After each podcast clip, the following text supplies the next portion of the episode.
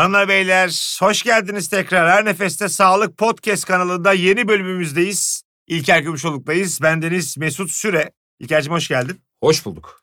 Bu kanalda değerli hekimlerimizle tüm dünyada yaklaşık 300 milyon kişiyi etkileyen astım hastalığı hakkında merak edilen sorulara yanıtlar bulan faydalı sohbetler yapmaya çalışıyoruz. Özellikle Covid-19 günlerinde maalesef birçok hasta şikayetleri de olsa hastanelere başvurma konusunda çekinceleri var. İşte bu pandemi sürecinde astım mıyım, astımım alerjik mi gibi soru işaretleriniz varsa bunlara ışık tutacak iki değerli konuğumuz var. Biri Ankara'dan, diğeri İzmir'den yayınımıza katılıyorlar.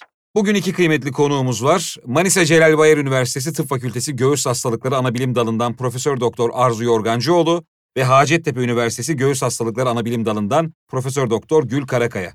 Hoş geldiniz. Arzu Hanım sizin yemek kitaplarınız varmış. Evet. Öyle mi? İki tane yemek kitabım var. E, tamam. Nerenin mutfağı bunlar? Bir alanım. Efendim Nerenin mutfağı? her yerin mutfağı var. Çünkü çok seyahat ettiğim için bütün ülkelerin var. Aha. Türkiye'nin pek çok yerinin var. Kendime ait tariflerim var. Ee, kitapların özellikleri de satışından gelen gelirle Çağdaş Yaşamı Destekleme Derneği'nin üniversiteli kızlarına burs oluyor. Ne kadar güzel ya. Evet. İlk kitapla biz 35 kız okuttuk. Ciddi Vay. misiniz? Kitap e, daha iki ay oldu. Buna rağmen 25 kızdayız şu anda. Umuyorum 50'leri bulacağız kitapla. Ciddi misiniz? Biz de bu e, sizinle iletişim halinde olalım. Bu kitabı duyuralım biz de. Sosyal medyadan, radyodan. Çok sevinirim. Ay sev- seve seve. Yani benim e, yemeklerimin tanıtılması ayrı bir zevk veriyor bana tabii. Ama onun ötesinde bu kızların eğitimine, çağdaş yaşama hep birlikte Tebrik ediyorum. Çok güzel valla. sağ olun. Ee, sevgili Gül Hanım. Evet. Heh, tamam. Şimdi ufak ufak başlayalım. Bir soruyu ben soracağım, bir soruyu İlker soracak. Tamam. Ee, Arzu Hanım'la başlayalım. Arzu Hanım, e, astım nedir, belirtileri nelerdir? Dinleyicilerimiz bilgilensin. Tamam. Astım e, bizim e, hep böyle tarif ettiğimiz müzmin diyeyim yani kronik diyoruz ama süregen gelen e, hem genetik yani kalıtsal özelliği olan Hı hı. hem de bir takım çevresel etkenlerden e, etkilenerek ortaya çıkan hava yolu dediğimiz akciğerlerimizin e, hava yollarının bir hastalığı. E, özelliği ataklarla seyrediyor. Yani belirli dönemlerde hastaların şikayetleri oluyor. Ama o ataklar arasındaki dönemde hastalar kendilerini iyi hissediyorlar. Yani sizden bizden hiçbir farkları yok. Ama ne zaman ki bir atağa giriyorlar işte o zaman nefes darlığı, öksürük, hırıltılı hışıltılı solunum e, gibi bir takım bulgularla bize geliyorlar. Ataklarından sonra tekrar normal hayatlarına dönüyorlar. E, astım dediğim gibi yani kişi bir genetik duyarlılıkla doğuyor. Bir aile yüküyle doğuyor. Astım ve alerji hastalıkları. Gül Hoca da özellikle alerjiye değinecektir. E, bunların doğumdan bir e, yükleri var. Sorarsanız zaten ailede işte annende, babanda, kardeşlerinde, akrabalarında var mı diye mutlaka birini söylerler. Bir ailesel özellik var. İşte bu söz ettiğimiz bir takım tetikleyiciler var. O tetikleyicilerle yaşamının hangi döneminde karşılaşıyorsa ona uygun olarak bu astım kliniği ortaya çıkmaya başlıyor. Bu böyle bir hastalık. Ama son derece iyi huylu bir hastalık. Şu mesajı şu vermek isterim. Bir astımlı hasta her şeyi yapabilir. Dilediği mesleği yapabilir. Çok e, iyi e, sporcular var astımlı. E, ses sanatçıları var. E, ve e, tamamen bizler gibi normal hayatını yaşayabilir. Bizim hedefimiz, çıtamız çok yüksekte astımlılarla. Yeter ki hastalığını bilsin, e, nelerden kaçınacağını bilsin, nasıl tedavi olacağını ve hekimiyle iyi bir işbirliği içerisinde olması gerektiğini bilsin. E, bu çok çok önemli. Süper. Buyurun İlker Bey. Benim sorum Gül hocama o zaman. Buyurun, buyurun İlker Bey. Hocam astımın alerjik olup olmadığı belirtilerle anlaşılıyor mu?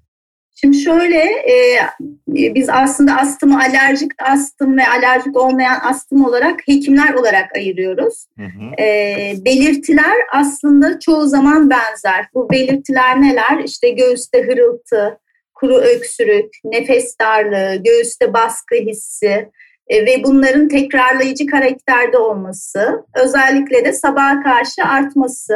Aslında bu belirtileri düşündüğümüzde alerjik ve alerjik olmayan aslında bunlar benzer.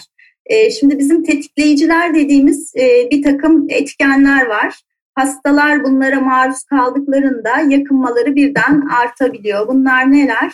Başta eğer bir hastanın alerjen duyarlılığı varsa alerjenler geliyor ama bunun yanında tozlu ortamda bulunmak, e, deterjan kokuları gibi, kolonya kokuları gibi kimyasal maddelere maruz kalmak, e, parfüm kokularına maruz kalmak hastaların yakınmalarını arttırıyor. İşte alerjik olan bir e, astımlı varsa alerjene maruz kaldığında yakınmaları artıyor.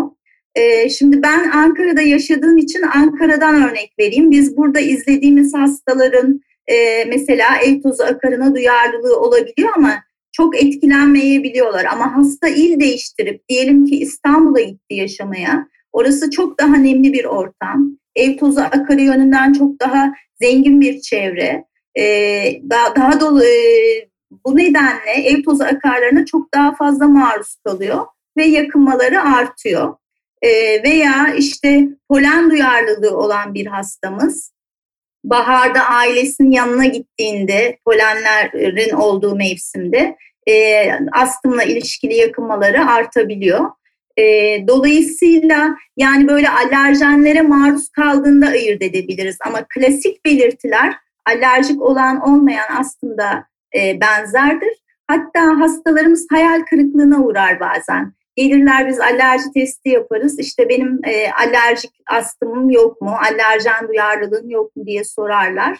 Dolayısıyla direkt klasik astım belirtilerinden alerjik olan ve olmayan astımı ayırmak e, kolay değil. Çok deneyimli olmak lazım. Alerjik biraz daha mı havalı böyle insanlar arasında? Yani ben alerjik astımım şey gibi böyle şizofrenim galiba, ben, bipolarım demek galiba, gibi mi?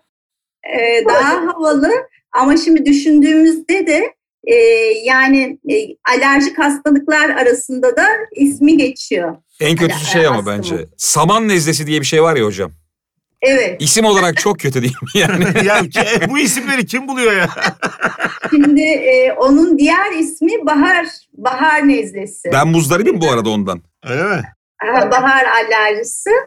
Ee, ama güzel bir tarafı var. Sadece baharda o sıkıntıyı yaşıyorsunuz. Şimdi yıl boyu sizin e, yaşadığınız yakınmalara benzer veya daha şiddetlisini yaşayan hastalar var. Ee, onlara yıl boyu nezle diyoruz veya persistan alerjik rinit diyoruz. Onlar yıl boyu sizin yaşadığınız. Ne kadar kötüymüş hocam. Yıl boyu nezle. Adı da kötü. Peki sevgili Arzu Hanım. Astım, astım tanısı nasıl konulur?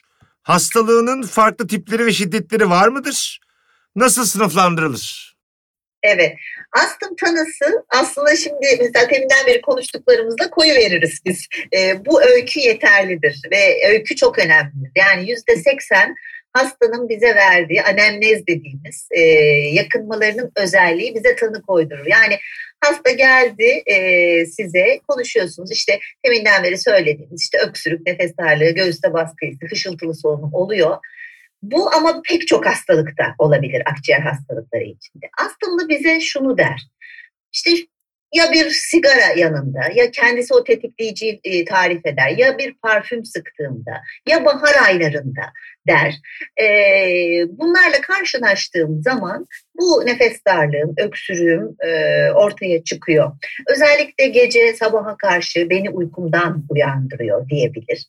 E, hep şunu çok güzel şunu söylerler bir grip olurum ardından göğsüme iner aylarca öksürürüm. Bu çok tipik bir astım özelliğidir aslında.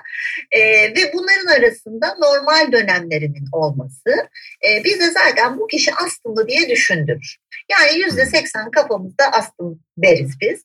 Ondan sonra bunu e, konfirme etmek için, teyit etmek için bir takım testlerimiz olur. Muayene ederiz. Eğer bir sıkışık dönemde geldiyse hasta bize muayene bulgularımız olur.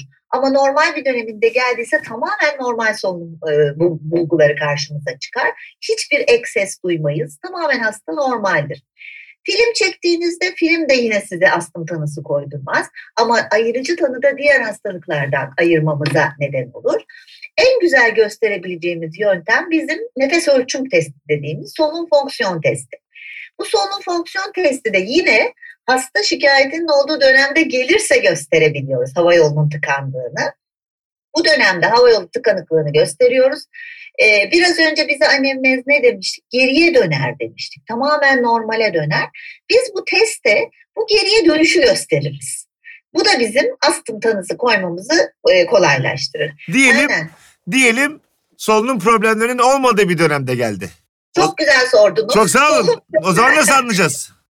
Ee, o zaman zaten elimizde bunu kanıtlayacak bir test yok. Biz ne yapıyoruz? Provoke ederiz. Akciğerlerini provoke ederiz. Değil mi? Evet, e, bronş provokasyon testi dediğimiz normal insanlarda bronşlarda daralma yapmayacak bir e, dozda bir madde veririz. Belirli e, oranlarda hastaya inhale ettiriyoruz, bunu soluturuz. Ardından tekrar solunum fonksiyon testi yaparız. Ve bunun çok düşük e, miligram dozlarında e, kişinin solunum fonksiyonlarının düştüğünü, tıkanmanın olduğunu gösterir. İşte bu bize bronş provokasyon testi pozitif hasta anlamına gelir. Yani bu eşittir. Bu kişinin bronşları aşırı duyarlıdır. Anemnezi de yanına koyduğumuz zaman astım tanısını koyarız. Hocam bir şey sorabilir miyim? Çok merak ediyorum. Tabii. Benim bir lise arkadaşım vardı. Liseden beri astım hastası. Lisedeyken hatırlıyorum 14-15 yaşında. Onun bir fısfısı vardı böyle. Evet. Mesela maç yapardık falan böyle fıs fıs sıkardı rahatlardı. Şimdi üzerinden 20 yıl geçti çocuk hala aynı fısfısı kullanıyor.